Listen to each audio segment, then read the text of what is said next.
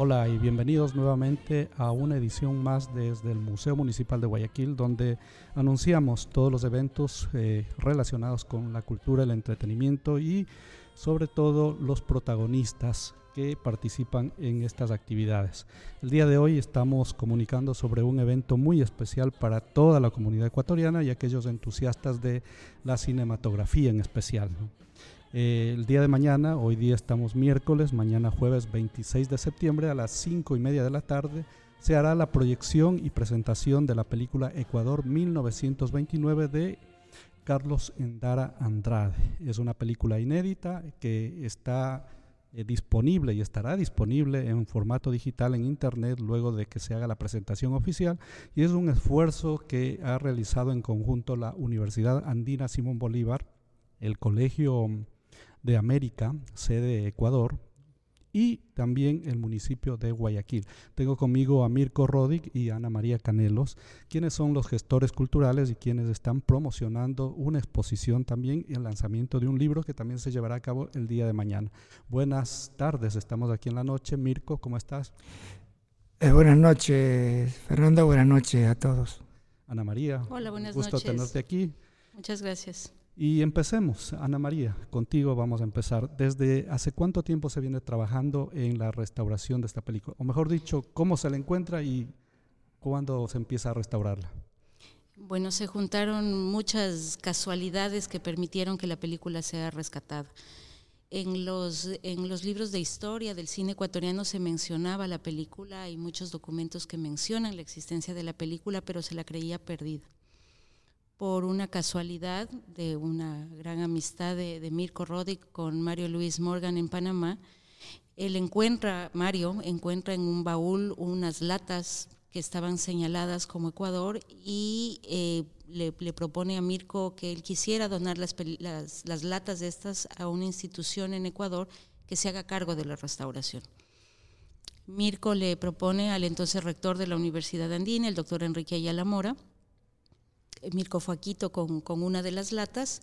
El doctor Ayala aceptó inmediatamente el compromiso de, de restaurarlo. Alex Schlenker, él es el cineasta que ha estado a cargo de la restauración fílmica. De la dirección de la película. La restauración se la realizó en un laboratorio en Nueva York, porque en Ecuador no teníamos equipos. Esto estamos hablando de hace unos siete, ocho años que empezamos esta, esta aventura.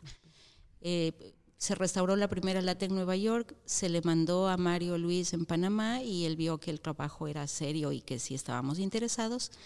Y a vuelta de viaje nos llegaron cinco latas más. Lastimosamente eran tres latas metálicas y dos cajas de cartón. Las cintas que estaban en las cajas de cartón se perdieron definitivamente, que es lo que corresponde al viaje entre Quito y, Guaya y Ibarra. E Ibarra. Ibarra. La, la lata mejor conservada es la de Guayaquil Luego hay tomas de la sierra, del recorrido en ferrocarril en varias poblaciones de la sierra y luego se detiene en Quito a hacer otro tipo de grabaciones. Muy interesante, un trabajo para nosotros inédito y veo que ha sido un esfuerzo de muchos años, digamos, ¿no? Y es casi una década que se viene trabajando en esto. Entonces es un logro muy, muy importante para la historia, inclusive de, de la cinematografía ecuatoriana. Pero eh, el, el, productor de la, de la película, tengo entendido, era un fotógrafo primero antes que cinematógrafo, ¿o estoy equivocado al respecto? Mirko. No, Carlos Endara era artista, fotógrafo y también era pintor, artista plástico. Pero él hizo toda su su, su, fama y su formación en Panamá, porque fue muy chico a Panamá, después el padre lo mandó a estudiar eh, fotografía a Francia. A Francia, en el Bellas Artes de Francia. Y de ahí regresó a Panamá, donde llegó a ser el, el fotógrafo más importante de, de, Panamá. E incluso él fue durante 35, 35 años el fotógrafo oficial de la presidencia de Panamá. Él sirvió a cinco presidentes. Y bueno, por su estudio, que era el, el mejor, pasó toda la, la, sociedad panameña de esa época. Y él llegó a, construyó en el casco viejo de Panamá la primera casa de tres pisos de Panamá, más la estructura de arriba, y tuvo el primer ascensor eléctrico de Panamá, de la marca Otis, que aún funciona. Y la casa, me imagino, todavía está conservada. Claro, ahí viene, ahí viene el trabajo importante de, este amigo panameño. Eh, eh, Mario. Lewis, Morgan, que es una persona, un gestor cultural muy importante. Él adquirió la casa junto con otra al lado que era de, un expresidente, que era muy amigo de, Carlos Endara, y de ahí comienza a recuperar los objetos de la casa, de, la casa y del estudio. Eh, se conecta con las hijas, con el hermano, con los parientes que quedaban y empieza a comprarle todo y recrea el estudio tal cual era en 1910. He visto unas fotografías en las cuales hay todo un escenario para hacer retratos. Tengo que, eh, a mí me pareció muy interesante esto solo con la fotografía como evidencia y había leído algo sobre eh, Carlos Zendara y ahora que a propósito de la, eh, exposición, porque tengo que confesar, es la primera vez que conozco de la existencia de, de este ibarreño ilustre, digamos que me imagino, igual que yo, tal vez hay mucha gente aquí en el país que desconoce de, su existencia. totalmente. Y, yo digo, más bien sería un orgullo para nosotros tener una persona que ha sido uno de los fundadores de la naciente República Panameña, digamos, porque primero ha estado al servicio de personajes importantes y ha sido fotógrafo oficial de la presidencia de Panamá. Entonces, eh, algo que leía es, eh, el, el, retrato era no solamente eh, el tema de fotografiar al sujeto, sino también él preparaba toda una escenografía. O sea, había un trabajo muy complejo de puesta en, escena, digamos, tal vez algo de, teatralidad y algo, pero con mucho respeto, tengo entendido, para que destaque la persona, ¿no? Sí, en, ese, en, en la casa que ahora el señor Lewis la convirtió en museo, Museo Carlos Endara, abierto al público, está recreado el estudio tal como era en 1910, y ahí está toda la escenografía están los balcones, las escaleras, los, telones, los, los telones, los jardines ficticios, todo eso que él recreaba para que la fotografía tenga, no sea, como tú dices, una fotografía simple, sino que tenga, que tenga vida a través de las distintas escenografías que hacía. Y eso es lo lindo del museo, que, que ahora uno puede ir, ver y prácticamente estar en 1910. O sea, es un viaje en el tiempo. Un viaje en el tiempo. Ahora, volviendo de viaje en el tiempo, estuvimos viendo hace un rato aquí en el museo, en el auditorio, la película que se va a proyectar el día de mañana y la semana que viene también la vamos a proyectar aquí en el Museo Municipal. Eh, me pareció muy interesante. Hay algunas cuestiones de que, bueno, algunas tomas, diría yo, de carácter inédito y son únicas que no hay o no se han encontrado en ninguna otra película. Eh, por ejemplo, ¿cuáles? Algo me mencionabas tú a medida que íbamos viendo, Mirko, sobre, eh, por ejemplo, el American Park. Claro, eh, tengo entendido que es la única versión cinematográfica que hay, fílmica, del American Park. Se tenían fotografías, incluso acá en el museo hay fotografías, pero no había ninguna versión fílmica. Y es hermoso ver cómo la gente se recreaba en, el estero salado. Eh, hay un balneario público en donde se ve a la gente lanzarse de los distintos trampolines de distintos tamaños, hacer sus piruetas, recreándose al aire libre en un ambiente natural. Y, algo que me gustó mucho es esto, ver que Guayaquil todavía, ah, eh, desde aquel entonces hasta acá, sigue una ciudad vibrante, pujante, con mucha actividad. Se ve mucho movimiento, comercio, inclusive la gente en los pequeños detalles o en el pequeño comercio afuera del mercado, e incluso esto que nos parecía muy, muy pintoresco, diría, muy llamativo, ahí eh, a medida de broma decíamos el taxi amigo de la época, ¿no? Ya gente con las mulas esperando ahí para ayudar a llevar la, la, la compra a las de la, de la familia, ¿no? Eh, hay, hay cuestiones que son muy, muy llamativas y muy interesantes. Yo creo que eso tampoco no creo que se ha visto. Es muy lindo que, Ana María lo puede detallar mejor por ser eh, dama, el asunto de la moda, ¿no? Sí, eh, realmente las, las, escenas que se ve de la, de la gente guayaquileña, la última moda, muy adornadas con collares, con sombreros, muy elegantes, los hombres enternados con sombrero, eh, realmente eh, da muestra de que Guayaquil estaba conectado con el mundo. era mucha moda europea que llegaba a los pocos años a Y precisamente la época de entreguerras, cuando hacían la, la Belle Époque, estaba recién, digamos, eh, ya en Europa estaba creo ya bajando, pasando, pero aquí todavía se siente ese espíritu de, de la moda de ese entonces, ¿no? Porque estamos hablando de los años 20, ¿no? El jazz, la, el Charleston. el Charleston.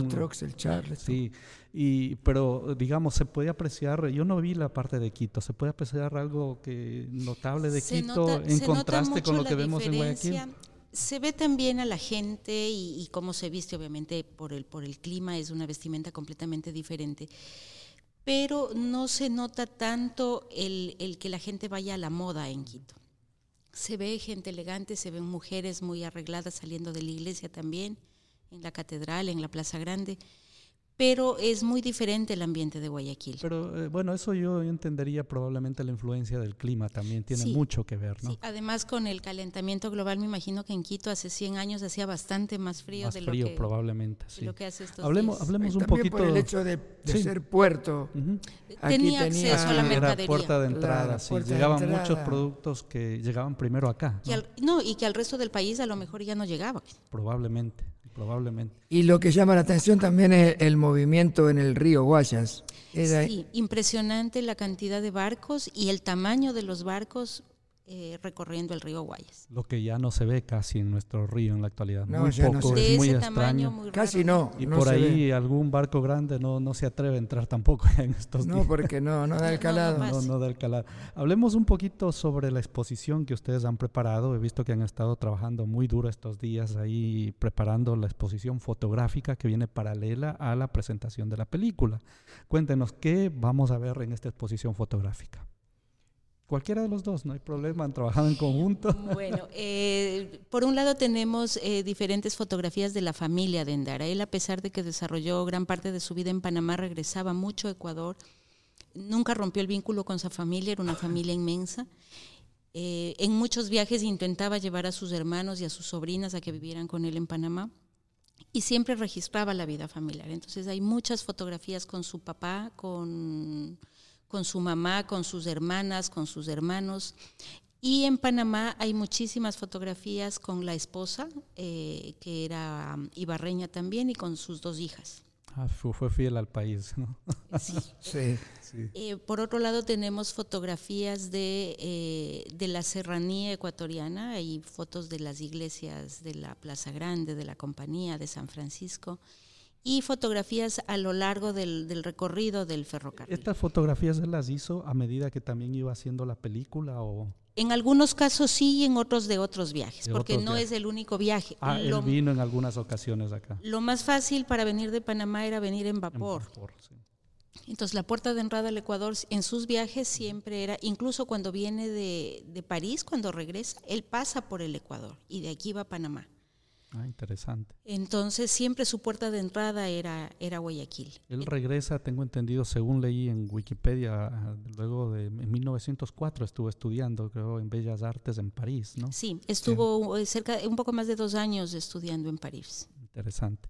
Y al mismo tiempo, producto de este trabajo de investigación histórica, recuperación fílmica, diría yo, restauración, eh, también hay un producto adicional, que es un libro, ¿no? escrito por Alfonso Ortiz Crespo. Él es, eh, de él yo he leído algunos de sus notables trabajos o guías, diría yo, de patrimonio, arquitectura quiteña, es muy interesante. Eh, el, el, el, el, título del libro, ¿cómo, ¿cuál es? Es Carlos Endara Andrade, el artista y el fotógrafo. Artista y fotógrafo, sí. Y ahí nos cuenta, ¿has leído algo del libro? ¿Tenemos conocimiento? En sí, el libro, el libro se centra básicamente en la figura de Carlos Endara. La figura de... Empieza, empieza relatando cómo fue su niñez en Ibarra, que él, él nace unos pocos años antes del terremoto que destruyó la ciudad. Y eso marcó su, su, infancia. Su mamá queda muy herida por salvarle a él porque cae un muro en la casa. Y es una experiencia que es muy recurrente en las cartas de, Carlos, o sea, es, es un, un, episodio que en su vida le marcó mucho. El terremoto, si no me equivoco, fue en 1867, creo, más o menos. Era muy pequeñito, entonces. Era muy pequeño, muy pequeño sí, apenas dos, tres 1865, años. claro. Él tenía uno, dos, tres años. Tres años, sí, sí. Ese terremoto sí es histórico en cuanto a la magnitud de la tragedia. Sí. Quedó completamente destruida la ciudad. Incluso, tengo entendido, el mismo presidente de aquel entonces estuvo ahí presente en la escena, ¿no? Eh, y ha sido también eh, esto en la historia muy, muy, muy llamado, incluso en la literatura, por ejemplo, ¿no? Tenemos ahí en la costa, creo que también se menciona algo sobre esto. Eh, bueno, em, el libro, la, pregunta es quién lo está publicando, está, estará disponible al público, se lo puede adquirir. el libro sale con dos sellos editoriales, uno de la Universidad Andina Simón Bolívar y el otro es el del Colegio de América, sede latinoamericana. El libro va a estar a disposición del público para, para compra. Eh, mañana vamos a tener aquí unos pocos ejemplares. Hemos entregado eh, también ejemplares en el stand de la Feria del Libro, en el stand de la Universidad Andina, sí, lo van a tener también disponible. Y luego comunicándose vía telefónica o internet con, con publicaciones de la universidad también lo van a poder comprar. No sé todavía en qué librerías va a estar disponible. Pero bueno, es algo muy importante, entonces eh, le recordamos a nuestros oyentes que el día de mañana, jueves 26, ¿no? a las cinco y media en el auditorio del Museo Municipal, se hará la presentación de la película Ecuador 1929 de Carlos Endara. Al mismo tiempo se inaugura la exposición fotográfica sobre el trabajo y la vida de Carlos Endara y el libro que acabamos de mencionar de Alfonso Ortiz Crespo. ¿no? Solo, eh, solo una indicación que no se nos olvide, la exposición va a estar abierta hasta el 12 de Hasta el 12 de octubre estará abierto. Y de paso también tengo que mencionar que el día sábado vamos a pasar nuevamente la película a las 3 de la tarde aquí en el auditorio del Museo Municipal y del 1 al 3 van a haber dos proyecciones, en la mañana a las 11 de la mañana y en la tarde a las 3 de la tarde. ¿no? Entonces 1, 2 y 3, para aquellos que no alcancen a venir, son cordialmente invitados. Recuerden que todos los eventos que hacemos aquí en el Museo Municipal son para todo público y totalmente gratuitos. Nada más me queda agradecer por el tiempo que nos ha dado Mirko Rodic y también María, Ana María Canelos, que serán siempre bienvenidos. Y a nuestros oyentes, pues será hasta la próxima oportunidad. Gracias por su atención. Gracias. Gracias.